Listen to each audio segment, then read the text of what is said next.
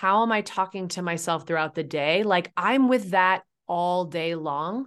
Mm-hmm. And so if I'm carrying a perspective that is really unhealthy towards myself or the people around me or my dog, that is really draining me all throughout the day. That, in my experience, no amount of bubble bath is going to really um, sort of like wash that away.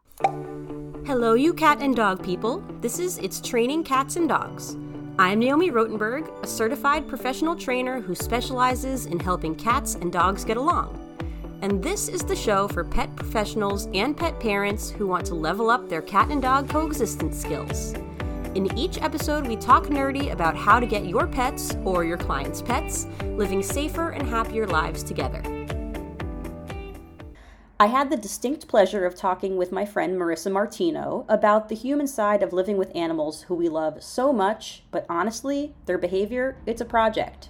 In this episode, we go deep into how to address all the feelings we carry around and the stories we tell about ourselves and our pets that make a big impact on not only our relationships with our animals, but on the training process itself. And in addition to all that heavy stuff, we also talk about her dog Peru's love affair with a cat named Harold. So without further ado, here's my conversation with Marissa. Hello, Marissa. I am so happy to have you on the podcast. We've been chatting about doing this for a little while, and I'm pumped. So, before we dive into our topic of the day, people who have been listening to this podcast for a little while, they know that I like to do a quick icebreaker at the beginning to get to know our guests a little better and some interesting information about you as a human. So, with this game of two truths and a lie that we're going to play, you're going to tell me some p- facts, well, two facts and one that's not a fact. And since I'm crud at this game, um, I'm going to try to guess the lie and And then, you know, that I might be able to do that and I might not. So, quick disclaimer for everybody I do know Marissa outside of this interview. So, maybe that's going to give me a little bit more of an advantage, but we shall see. Okay. Okay. Um, I worked at Martha Stewart Living in New York City for two years as a designer. My brother's name is James. I lived in San Francisco two times. Okay.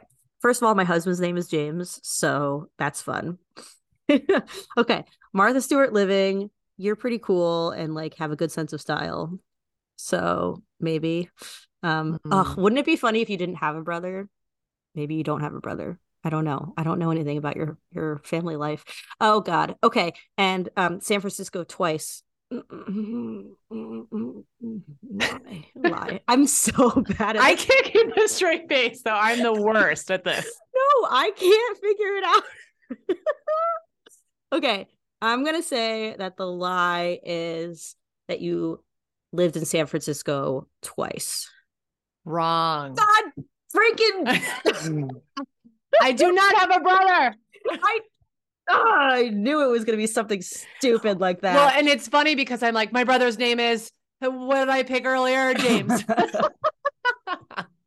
I'm really good at reading dog and cat body language, but apparently not I'm human. not. I should not be a detective or some kind of lie. Oh my gosh. detective. That's so funny. I thought I had told you about the Martha Stewart living. That's why I was like, "Ooh, I'm I'm throwing her a softball well, with that n- one." Notice that I like didn't touch that one.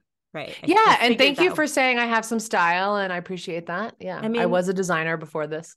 In that previous life of previous ours. life. So, what an excellent segue to telling us how you got to the place that you are from your previous life to your now to my current life current life dog training slash animal behavior esque life Yes, I have an interesting story because it's not it's not your traditional trainer and it's so funny because when I heard your story mm-hmm. on my podcast that you did not grow up with dogs mm and that you got a cat right after was it college? Mm-hmm. That is similar to me in that I didn't really grow up with dogs. I mean, we got a dog when I was like 17, but I was, you know, checked out. It was a Lhasa Apso mm. from a pet store. My sister wanted it. I didn't even want it. Um, I didn't want him excuse the it reference there.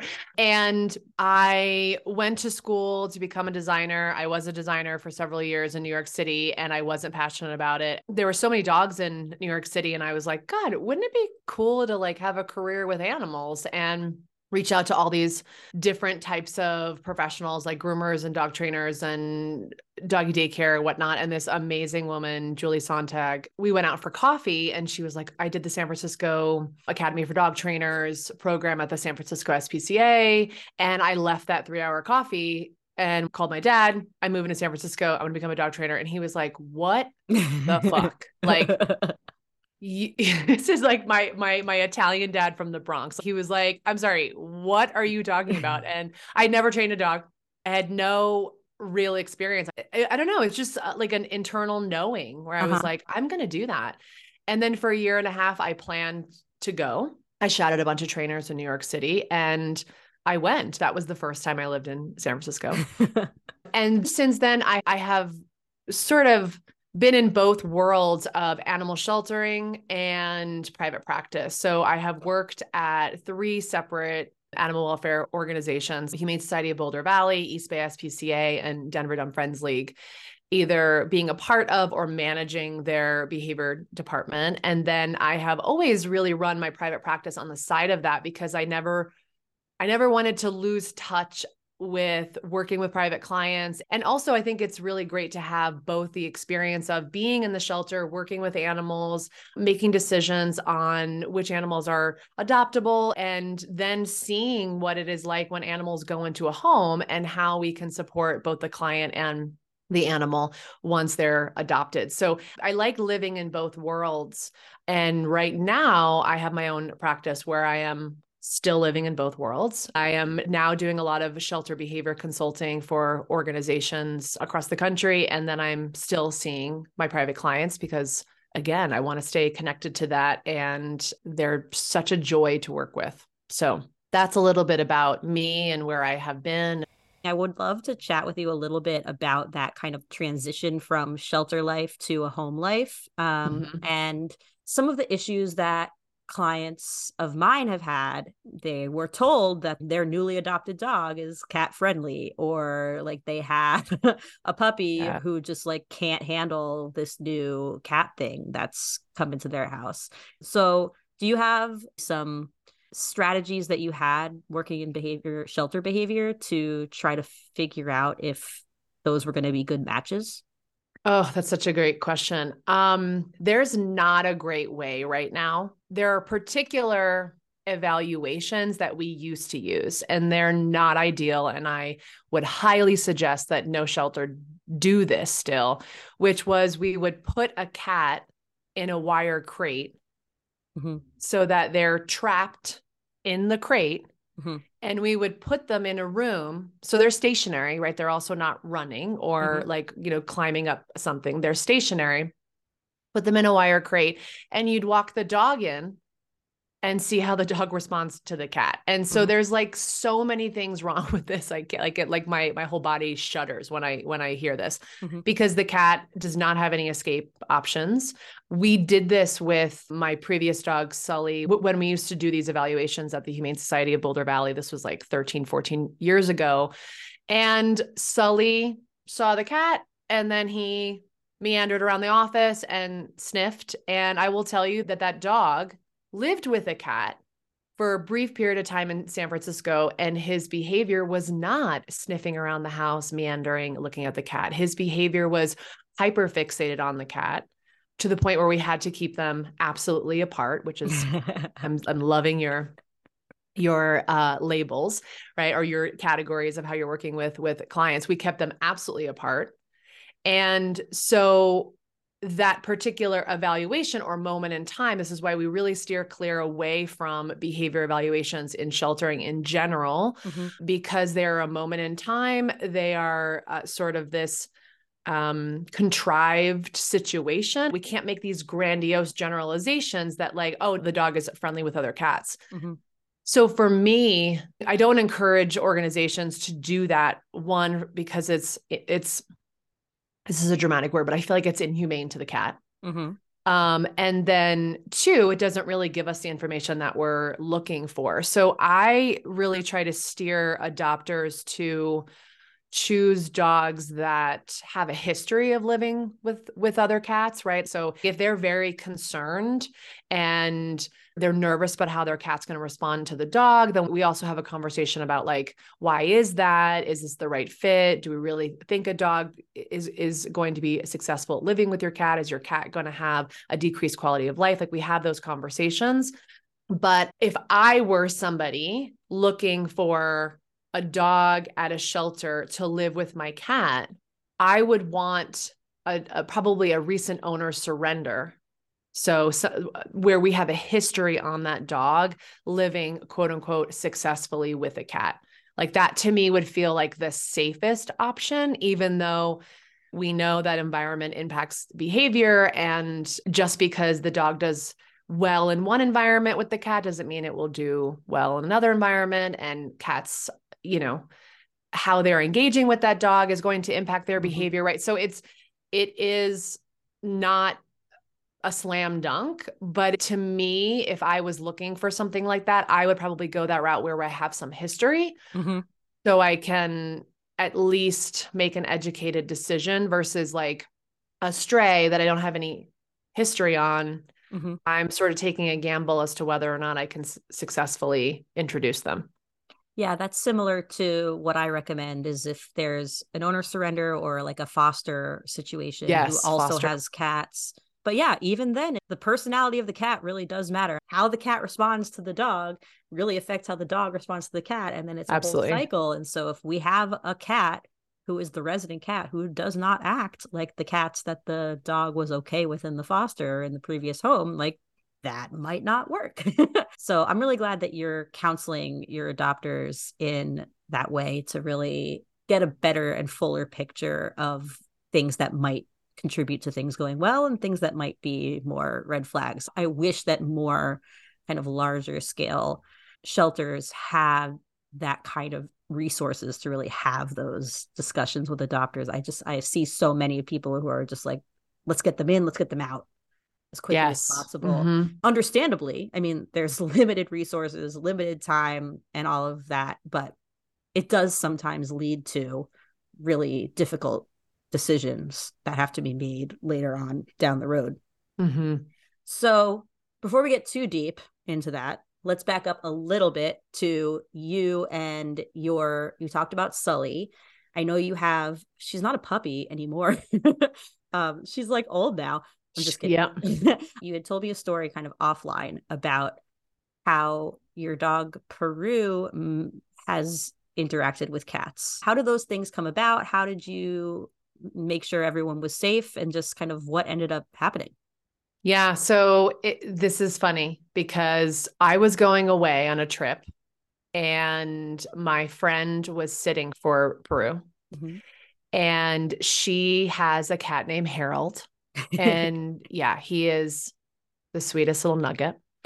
And he has successfully lived with Harold, um, has successfully lived with several other cats, several dogs. Like he is just easy going. He mm-hmm. is like such a confident little nut. Like I just adore this cat.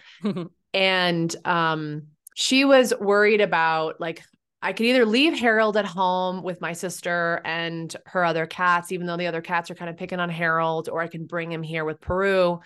She's like, I would prefer to honestly probably just leave him, but could we try an introduction? I was like, yeah, I have not introduced Peru to cats before. However, she does love a lot of animals. And so let's let's see. Mm-hmm. Um, and what we did is probably not like the greatest introduction, but I had her on balance harness and a leash, and we set up a baby gate at the top of the steps.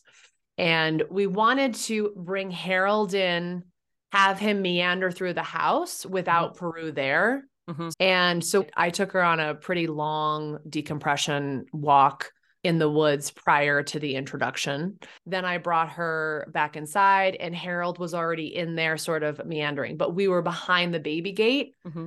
so that there was a physical barrier.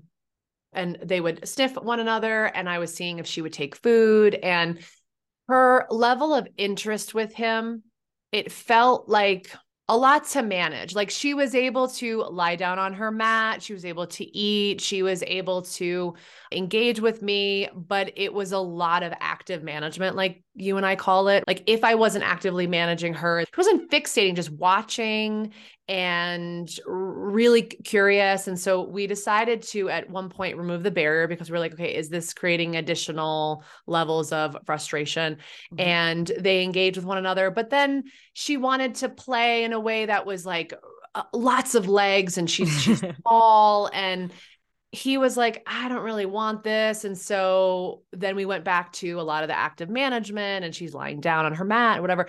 And I looked at my friend and my friend looked at me and I'm like, "Do you want to manage this while I'm away?" And she was like, "No, I I I really don't." And I'm like, "Yeah, I'm not loving this." And it was like it was a period of time that we were both in the house coexisting. She's unleashed. Like it was like a 45 minute period where, you know, Harold's walking around and Peru's watching, but she's able to settle, she's able to eat. Again, it was 45 minutes of supervised management. Mm-hmm. Um and so we decided to say no. And I was like, okay, I'm feeling better about that. I don't want you to have to manage that. And, you know, whatever. So I'm away and I'm away for like two and a half weeks because mm-hmm. I'm away for work. And I am sick while I'm away. Mm-hmm. And like, just I'm having a hard time being away. and my friend, who's amazing, she's a former client, she's incredible. I trust her explicitly. She wound up making this decision on her own like i'm going to bring harold to the house because again the cats were picking on harold he was having a hard time so she's like okay i'm just going to do an intro i'll have somebody somebody else here uh, extra set of hands and she did that without telling me and she sends me a video she and she did it without telling me because I was stressed. I was really sick. Like mm-hmm. it was like I was dealing with a lot. She was like, "Do I want to stress her out additionally? Let me just try this. If it doesn't work, we'll end it, whatever." So she gets Harold and then she sends me videos. Like I have to link to these videos.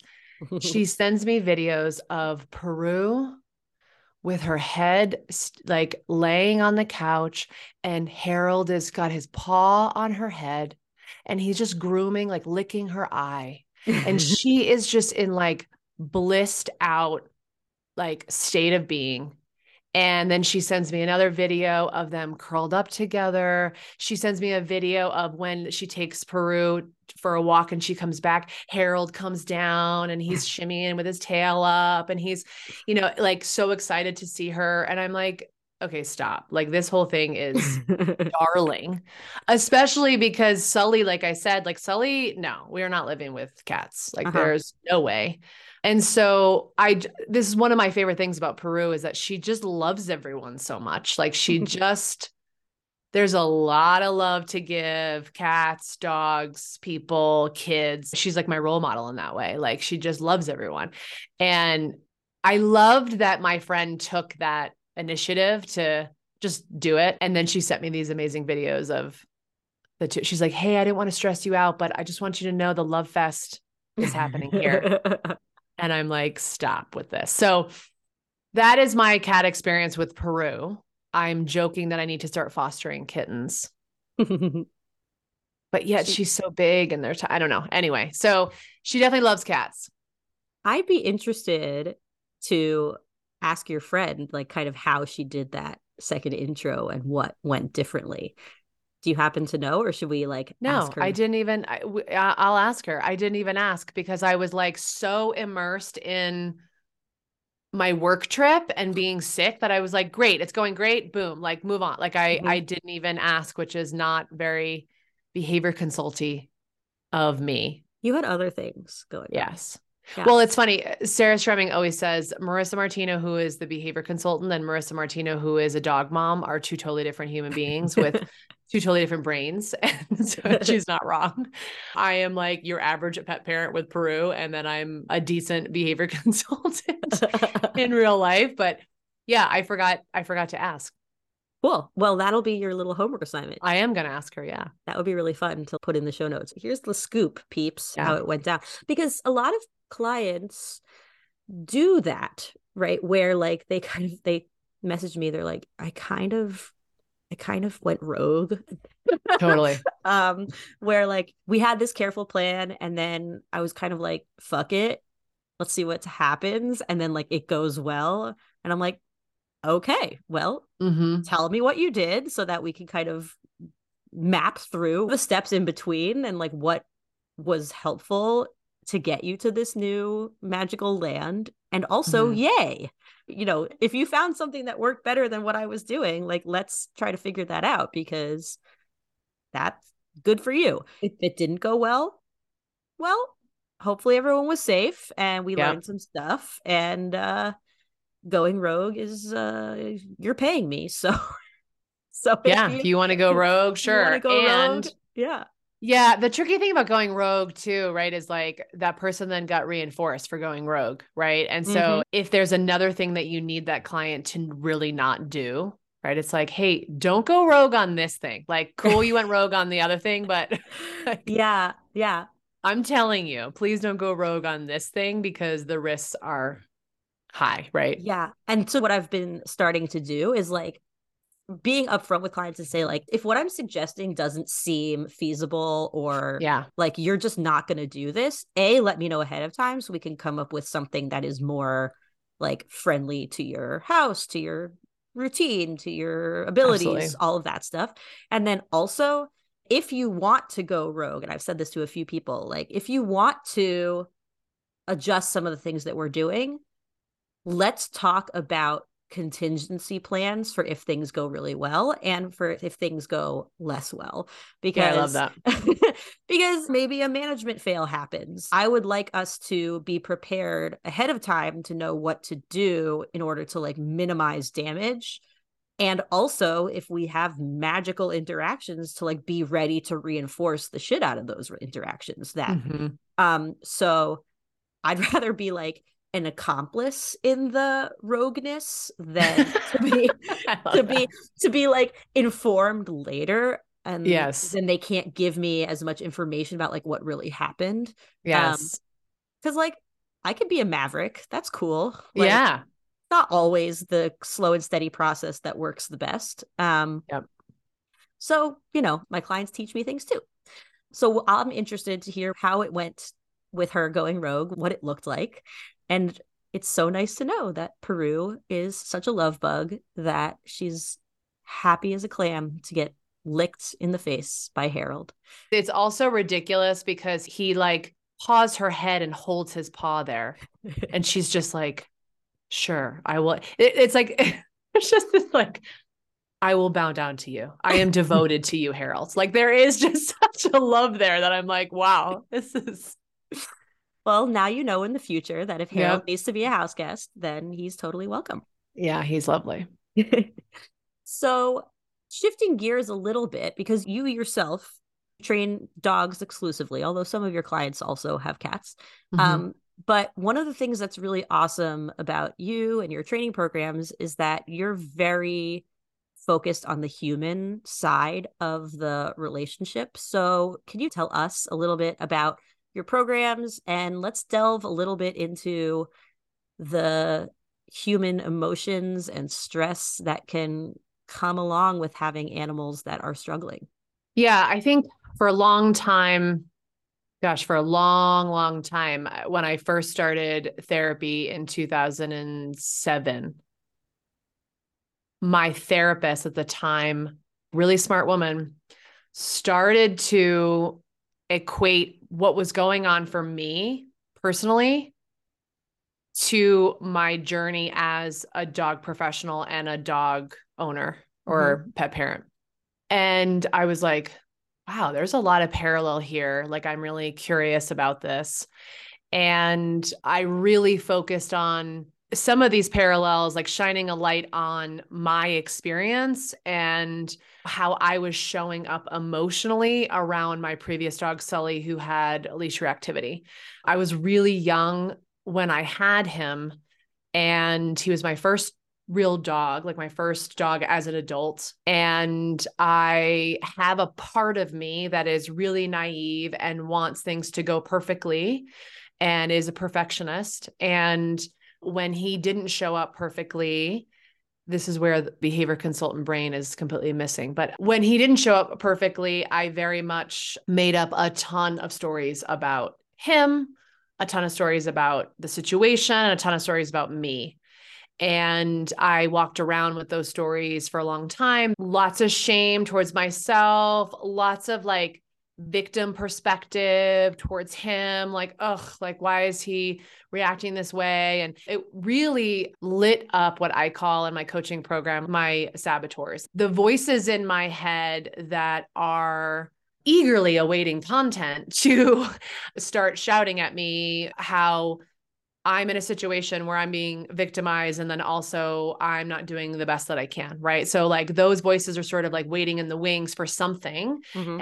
and they latched on to the leash reactivity that I was experiencing with my dog and when I was in therapy, she was making all these parallels and I was like, "Oh my gosh, like this is really interesting. I'm learning about who I am through my relationship with my dog and some of it wasn't pleasant.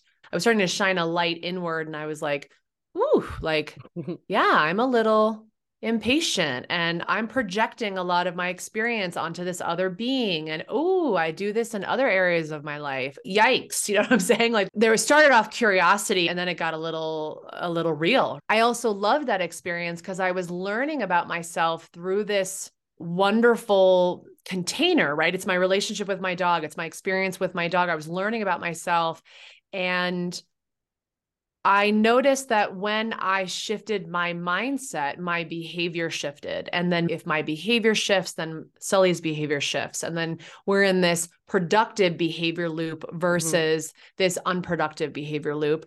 And so I got really fascinated about mindset and how I can, you know, not toxic positivity, not like we're going to have the best walk ever and it's okay that he reacted or whatever and not not that not like gaslighting my emotional experience more so just being really aware of what i was carrying emotionally and mentally into our interactions and what was working about them and what wasn't. And so I talk a lot about this on my podcast. And I was like, gosh, I want to weave this into training mm-hmm. with my clients in a way so that they're aware what are the stories they're telling themselves about the training process, about themselves, about their dogs, their animals, the people in their life that are helping them care for? Like, what are the stories that are being told and are they productive?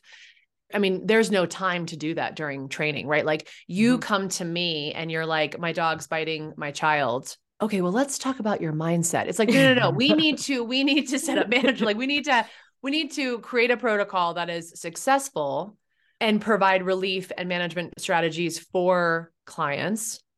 And then we can like once once they're like they can breathe then i do have a separate coaching session. So it's not training it is coaching where we focus on their experience their emotional experience surrounding those relationships that i talked about. Mm-hmm. their relationship to self their relationship to their animal their relationship to the training process mm-hmm. right because we we have relationships to all of those things and some might be healthy and others might be really challenged so we have that separate from training so we're solely focused on what's coming up for them and what's working, what's not working. How might we shift that? How might we just sit with that? Because uh, it's hard living and caring for an animal that has behavior concerns. And so I have found that even just creating space for that person to say those things out loud mm-hmm. and mm-hmm. take responsibility for what they're feeling, because not many of them have a space where they feel comfortable to do that.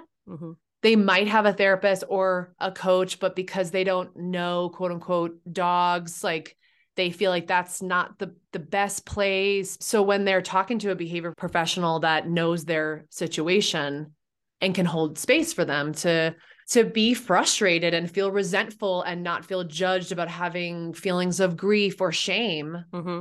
that is healing in of itself right? Where they can just like let that out so that they're not holding it in their body and then behaving in a way that doesn't work for themselves or the animal or the training plan. It's interesting to me how much anecdotal experience I have when people work with me in that way and then the behavior concern gets slightly better there is research to support that your mindset impacts your behavior, right? And so, mm-hmm. and our behavior impacts our dog's behavior. There is research to support those pieces. But it is fascinating how some some of my clients have gotten to a place of acceptance around what they're living with and then they're less grippy and outcome focused and they're not in this really tense fixing urgent place. They sort of accept what's going on and strive for something better. Like they wind up holding space for both and that releases a lot of the tension in the space which is really beautiful. I've seen a lot of cool transformations for some of my clients where they're like oh wow. Not only am i not as stressed but the dog is feeling better and there's improved quality of life and she's not as reactive. Could this be a correlation? I'm like yes and i don't know right? So so that's my process and in tweaking it all the time. Yeah i think i want to just shine a light a little bit on what you were saying that like in your traditional training plan package there's no space for addressing the humans and you only deal with their behavior as related to the context of the animal's behavior and how you can yes change yes, it yes. and that makes sense financially time wise for mm-hmm. people yep but when you have these kind of longer term projects where things are going to go up and down that holding that space for the humans to work through whatever they're feeling is invaluable. I mean, I've included that in my programs from the beginning because as much as I can support you as a human, these are universal feelings that people who are going through stuff like this with their animals, we are all feeling very similar things. And so it's nice to connect with people who understand and that it's not just your dog, it's not just your animals. Like this is affecting totally. your life your general stress level, your quality of life. And it's not auxiliary to the problems that the animals are having. It's integral to the problems that the animals are having. Mm-hmm. Um, and I think that that's really awesome that you've recognized that and that at the beginning of your programs, you're like damage control, management. Let's take the immediate stressors off and then let's take a breath and be like, what's going on with you? Mm-hmm. what's going on with you know in your brain? Do you have an example of a client recently who had a big kind of breakthrough about themselves based on how they were dealing with their dog? Yes, I'm going to give you like a general example because I tend to see clients that Sarah Stremming and I call them like pet plus like mm-hmm. they're they are really into the podcast. Their dog or dogs are their life. They're really committed to training. They are savvy mm-hmm. parents right? And because they know a lot and because they're doing a lot emphasis on doing like they are listening to all the podcasts buying all the webinar like whatever right? They're sort of immersed in the world they also have a tendency to be really hard on themselves.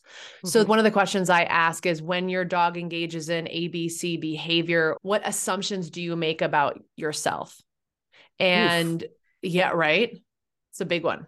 And so my clients will be like, I'm the worst. I failed. If the dog lives elsewhere, he would be more successful. I'm a trainer, like, because I see some trainers as well. I heard this the other day. If I can't fix my dog, why am I in the business of supporting anyone else? Right. Like, just so much pressure. It's like, it's so heavy and it mm-hmm. and you know that's who i am as well and so i have so much empathy for them because it's so heavy right? It's like how are you measuring success? Oh if your dog shows up perfectly then that means you are a good enough pet parent. And so i have done some sessions with a few different clients around like what does good enough even mean? Or what are some other truths that are also existing like, is that the only reality? If your dog does this particular behavior, that means you are this.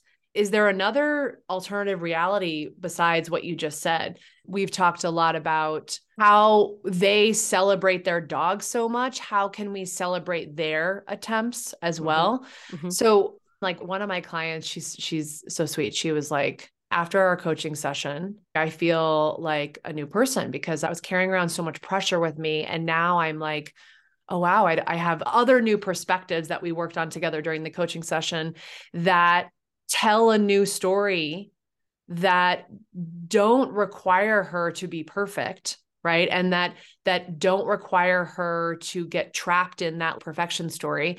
And it's been life changing for her in a variety of places like not even just with her dog. And this is what i love about this work mm-hmm. is that she's learning through the context of her dog but then she's like oh my gosh, I, I do this with my job and I do this with my husband. And how, how can I make some small tweaks or what's a new perspective that I can bring in? And a lot of my clients really, they wind up generalizing it to other parts of their life on their own. Like, I'm not going, okay, let's talk about your relationship with your mother. Like, th- that's so not my lane at all.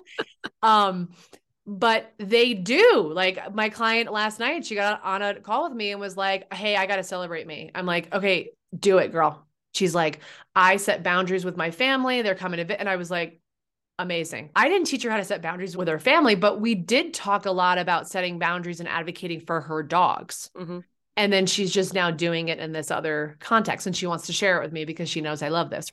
I mean, we have behavioral tendencies that are, while they are cued by certain specific contexts, they are likely to show up in a lot of different contexts in a yeah. similar way because we have schema for addressing our life and being like well that kind of worked for this so it's going to work for this. And it's nice that you can kind of flip that on its head and say let's adjust here and then they can adjust in other areas too. Yeah.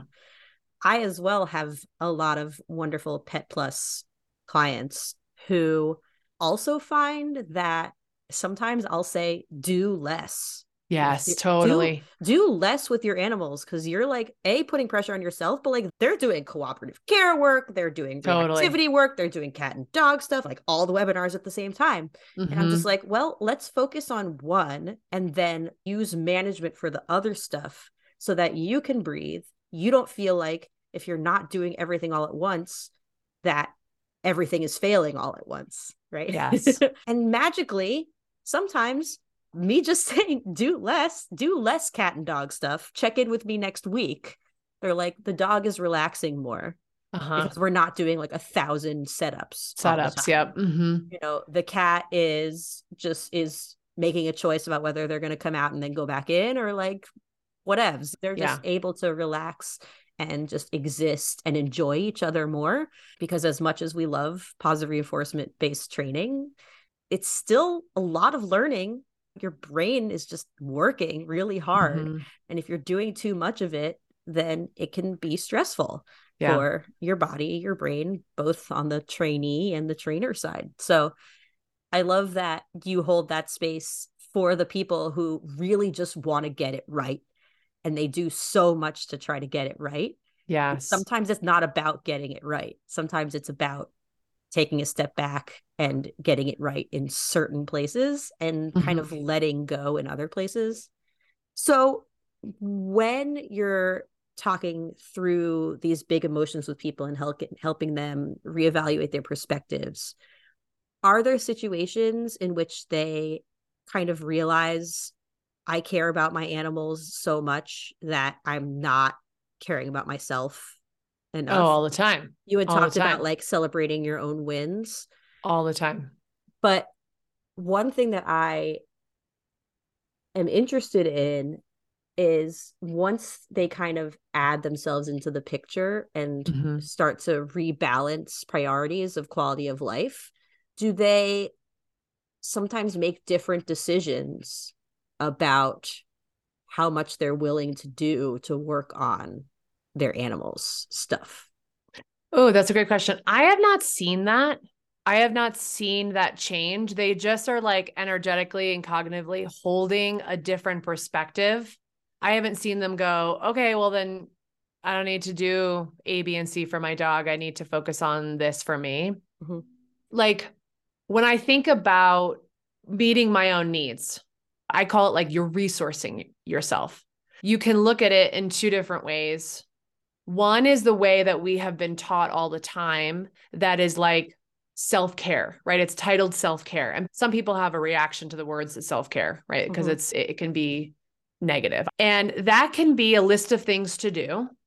In our culture, it usually is, right? Like take a bubble bath, go to yoga, call a friend, go for a walk, right? Like that can be a list of things to do, but it also can be a list of ways to be. And like, if I'm just focusing on resourcing myself by doing stuff, I'm exhausted before I even do it.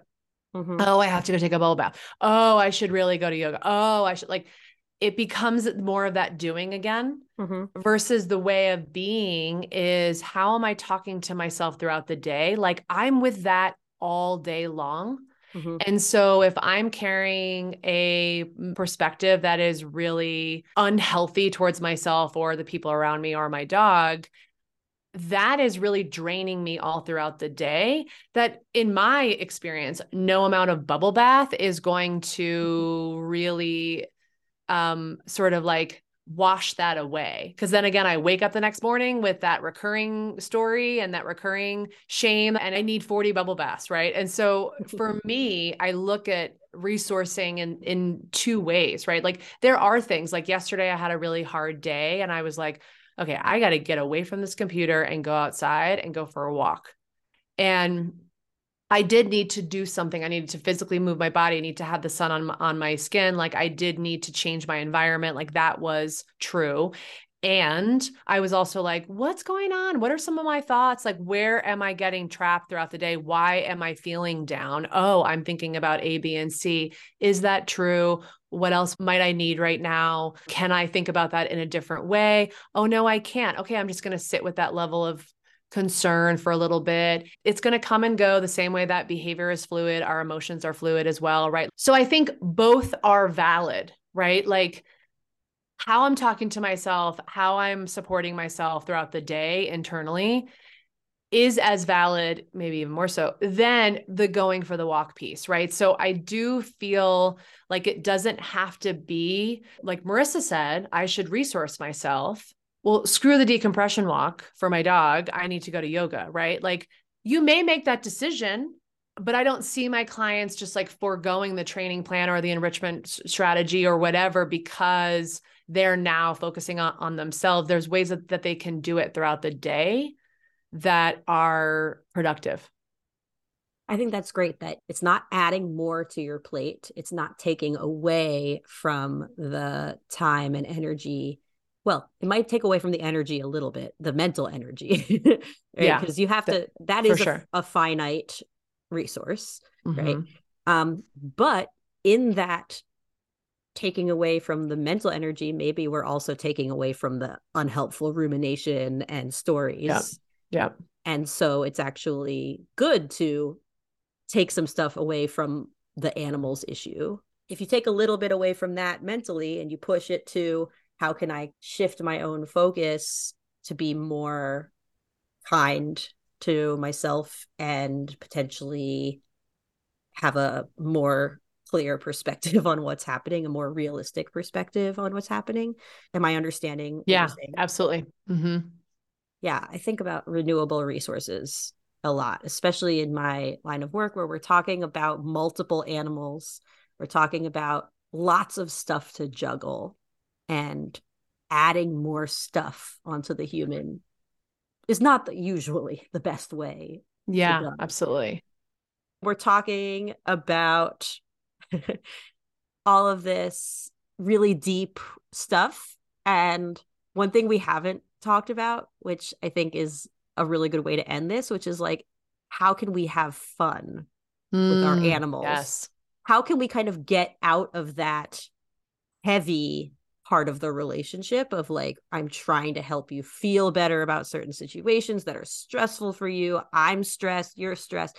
What space can we hold for activities that are enjoyable for us to do together to strengthen the relationship? Because your whole thing is reflective relationship that's your program. So do you have suggestions for people when they're trying to hold all of this in their mind and come up with kind of a plan for themselves what part of improving the relationship is literally like doing stuff with the animal that is unrelated to absolutely issues? yeah Yeah, we talk about that a lot. And I, I do ask the question like, when do you feel most connected with your animal? Mm-hmm. And a lot of times it's snuggling with them, like it is some sort of physical engagement with them. And so I ask that question so that people recognize like when do I feel most connected? When do I have most fun with my dog? What are mutually beneficial activities that we both enjoy so that they have that awareness so that when they are feeling that way, it's like, hey, we're going to do less this week and you're going to have fun. I'm noticing that you're really burnt out with A, B, and C, or you don't have the bandwidth or whatever. Okay, we've got our management strategies in place. Go ahead and have fun.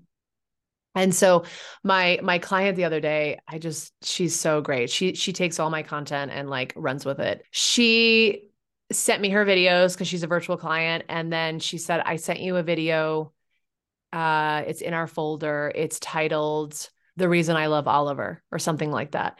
And she took a video of him laying down next to his sister Ruby, another dog, while Ruby's eating Brussels sprouts just so slowly and ridiculously cute. And Oliver's just sitting there and he's got this cute little mohawk, like schnauzery terrier uh, amazing cuteness. Mm-hmm. And he's just wagging his tail, looking at his mom, looking at the Brussels sprouts, just like waiting his turn because then like their routine is that Ruby leaves some, she walks away and then he gets to eat them or whatever. And they have a lovely engagement, the two dogs. Like it's it's really quite lovely to watch. And so she filmed that, like she took a video of that so that when she's overwhelmed by his leash reactivity or whatever, she's going to watch that. And I was like, you're so damn smart. When do I feel so filled up by this dog? I'm going to fill up our relationship cup by watching that video and then I'm going to go interact with him. Right. And so, yes, always time for fun. I'm not the best at having fun. I'm trying to expand my behavior repertoire around fun. Mm-hmm. Um, I'm like very business oriented, type A, got to get stuff done, high productive. And so there's a lot of times where I'm like, drop everything and go be silly with Peru. Right. So it's, it is hard for me. And so I talk to my clients about that as well. Like, what's fun for you right now? How can we incorporate that into your relationship with your dog? What does that look like? And so some of them already have that, and some of them need a little support in terms of what that might look like. I love Amy Cook's work, The Playway. I tell my clients to take those courses like on Fenzi Academy. Like I I love the work that she's doing around play. And so um yeah, we do have fun. I am also really bad at having fun. Mm. Um, well, aren't you originally from the East Coast? I'm going to make a stereotype right now. Yeah. Like East Coast, like high drive, do it, get it done, go. yeah. You know, neurotic Jewish upbringing, blah, blah, blah. Yeah. Uh, which is, if, speaking of telling stories about ourselves, let's get personal, right? I think of myself as funny and like entertaining, but I'm not fun. Oh, I, I think about myself the same way yeah. So it's like am i projecting the fun to other people but like not internalizing it? Like mm. like oh wow. Okay guys. Well and also i want to say there's something like for me growing up i danced competitively uh growing up and there's a performing element. So I mm. love to like be a ham and make people laugh and I feel connected to people in that way. And so I think for me personally having fun would really be like totally letting loose, right? Whereas like being funny to me is a little bit performancey, if that makes sense. But yeah, I definitely just being silly, that's not a fluent behavior for me. Working on it though.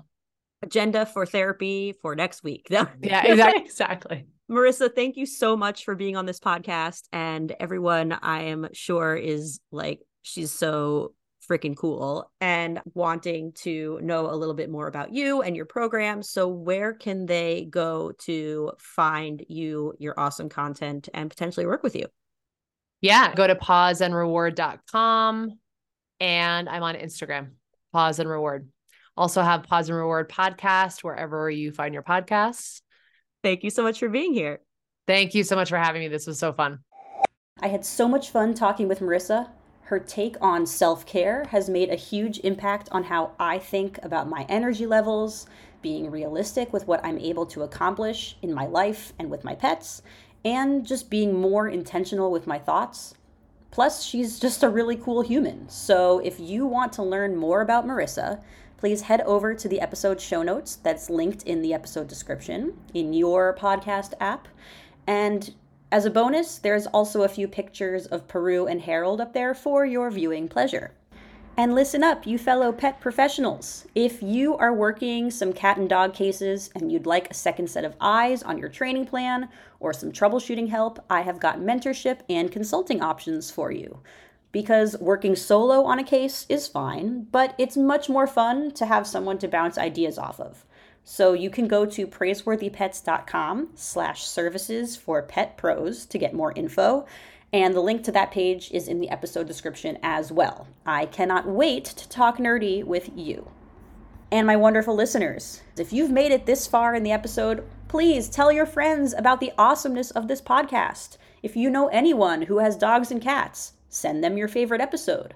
Or you can just give them a call catch up about your lives, and then drop a casual mention about its training cats and dogs. I'm sure you'll be able to work it into your conversation somehow in a super casual way. And that is all for this episode, you wonderful cat and dog people. I will see you soon for more It's Training Cats and Dogs. This podcast is produced by Praiseworthy Pets.